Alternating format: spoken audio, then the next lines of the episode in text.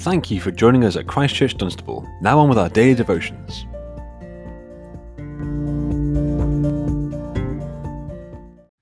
Good morning, everyone. We're in Psalm 59, verses 1 to 9. Uh, let me read these verses out for us and we'll dive into it and let's pray that God will speak to us through it. Psalm 59, verses 1 to 9. For the director of music, to the tune of Do Not Destroy, of David, a miktam, when Saul had sent men to watch David's house in order to kill him. Verse 1. Deliver me from my enemies, O God. Be my fortress against those who are attacking me. Deliver me from evildoers and save me from those who are after my blood. See how they lie in wait for me. Fierce men conspire against me for no offence or sin of mine, Lord. I have done no wrong, yet they are ready to attack me. Arise to help me. Look on my plight. You, Lord God Almighty, you are the God of Israel. Rouse yourself to punish all the nations. Show no mercy to wicked traitors. They return at evening, snarling like dogs, and prowl about the city. See what they spew from their mouths. The words from their lips are sharp as swords, and they think, Who can hear us? But you laugh at them, Lord you scoff at all those nations. You are my strength. I watch for you. You, God, are my fortress. A psalm of David, but uh, like we often say, it speaks beyond itself to his greater Son, the Lord Jesus Christ. And so, in David's suffering in these verses, you um, get the clear sense that something universal is going on, that it's speaking beyond his present context. End of verse 5, he speaks of the nations, though he's only being subjected to an attack by Saul and his men. In verse 13, he speaks of a day coming when the vindic- vindication of God's king will be known to the ends of the earth. And the wickedness of uh, the king's enemies is also described in verse 5 as treachery. And so, though these verses do describe the specific situation David found himself in, they burst their banks and speak beyond themselves to the about the suffering of his greater son. And did you notice that the evil described that is mounting against David and ultimately his greater son is described in very vivid terms in this psalm? Uh, David's description of his enemies uh, mounts in intensity as the verses tick by. Verse 1, they're described as enemies who are attacking him. Verse 2, they're described as evildoers who are after his blood. Verse 3, they're described as those who lie in wait as being fierce or more literally, strong men. And so, no wonder David pleads for deliverance. Verse 1, he says, Deliver me, be my fortress. Verse 2, he says, Deliver me, save me. Verse 4 is another verse that clearly bursts its banks. Verse 4, David pleads his innocence. I have done no wrong, yet they are ready to attack me. And if we skip down to verses 6 and 7, we get a, a sort of refrain that's then more or less repeated in verses 14 and 15. David says, speaking of his enemies, they return, they return, verse 6, they return at evening, snarling like dogs, and prowl about the city. See what they spew from their mouths, the words from their lips are sharp as swords, and they think, Who can hear us? They return at evening, Evening is a time, we're told in Luke 22, where darkness reigns, a time where fears rise, a time where tension builds, a time where evil is anticipated. And we see in verse 7 that the evil being anticipated in this context is verb it includes verbal evil. See what they spew from their mouths, the words from their lips are as sharp as swords.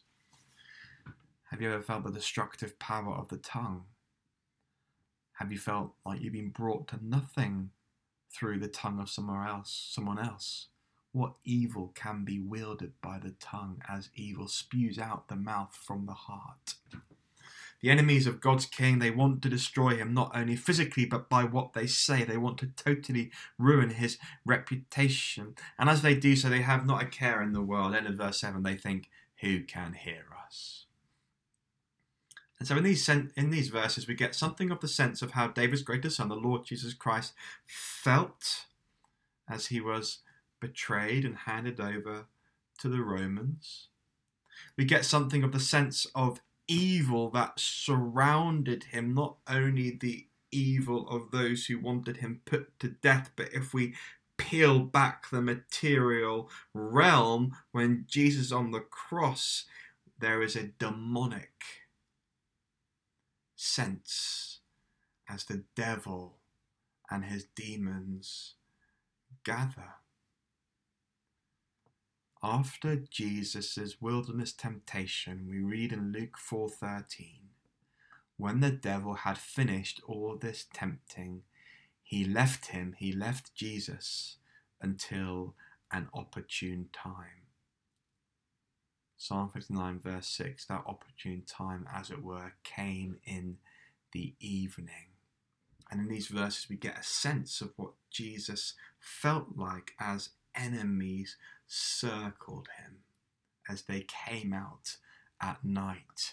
Verse 6 snarling like dogs, prowling about the city. I think this is describing more than um, the the human opposition against Jesus here. I think we're peeling back the material and we're seeing something of the spiritual opposition against Jesus here. But we not only have a description of the enemies of God's king in verses 1 to 9 and their how how how the enemies of, of David burst their banks to the spiritual enemies of Jesus. We not only have a description of, of the wickedness of the enemies of God's king, we also have a description of the king's faith. Verse 8 um, David, after saying in verse 7, see what they spew from their mouths, the words from their lips are sharp as swords, and they think, Who can hear us? David then says, But you laugh at them, Lord. You scoff at all those nations. The sense is, Lord, even if all the nations gathered against you with all their weaponry, they would be no match. You laugh at them, you scoff at them. Evil is no match for you, Lord. David uh, fulfilled in Jesus is reminding himself how big his God is. Verse 8, but you, Lord. This is faith talking. Then he says in verse 9, You are my strength. I watch for you. You, God, are my fortress. Again, this is faith talking.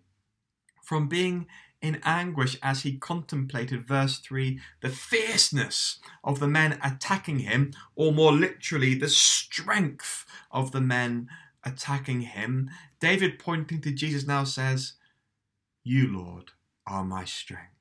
He moves from the strength of his enemies to the strength of his Lord, and he's comforted. You, Lord, are my strength. And then he says, You, God, are my fortress. That word fortress is loaded with meaning. It has the sense of, You, Lord, set me high. The idea is one of being beyond the reach of an enemy, being on secure and high and inaccessible ground. Being united to you, Lord, means I am above my enemies, out of their reach. They're unable to harm me. You have set me beyond reach of my enemy. And we know that the Lord raised up David's greatest son, raised him up to a secure and high and inaccessible place. Death could not hold him. God lifted him out of the jaws of the enemy of death to a place of security on high and inaccessible ground. And as we contemplate this psalm for us today,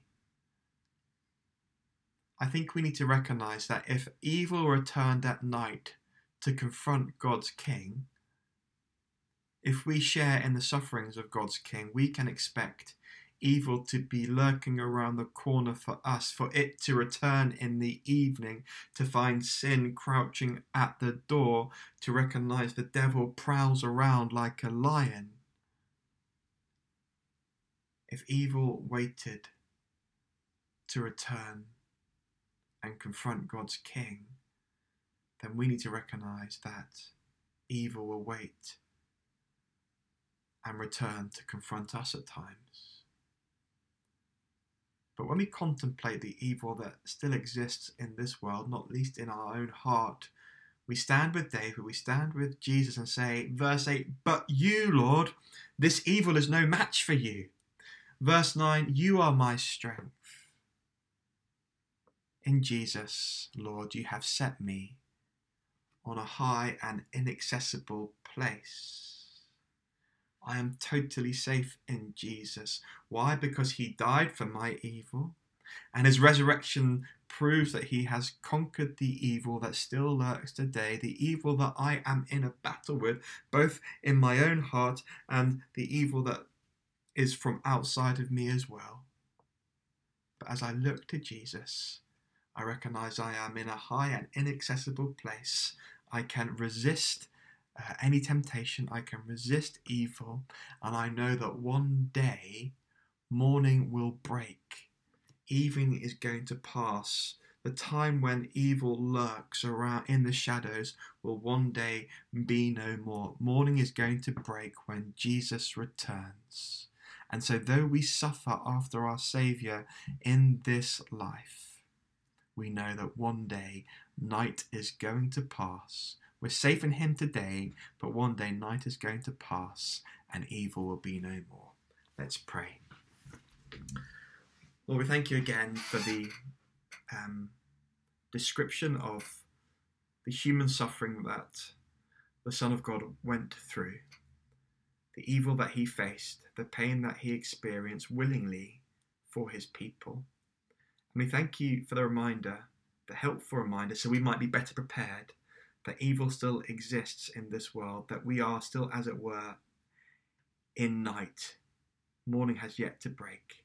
But we thank you that because Jesus rose on that first Easter morning, morning is guaranteed to break. And there's a day coming when evil will be no more.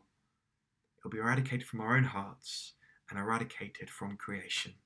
And we look forward to that day. Amen. Thank you for listening to our Christchurch Dunstable podcast. Tune in every weekday to listen to our daily devotions, and why not visit our website, ccd.church, to find more resources. Christchurch Dunstable, bringing the hope of Christ from the heart of Dunstable.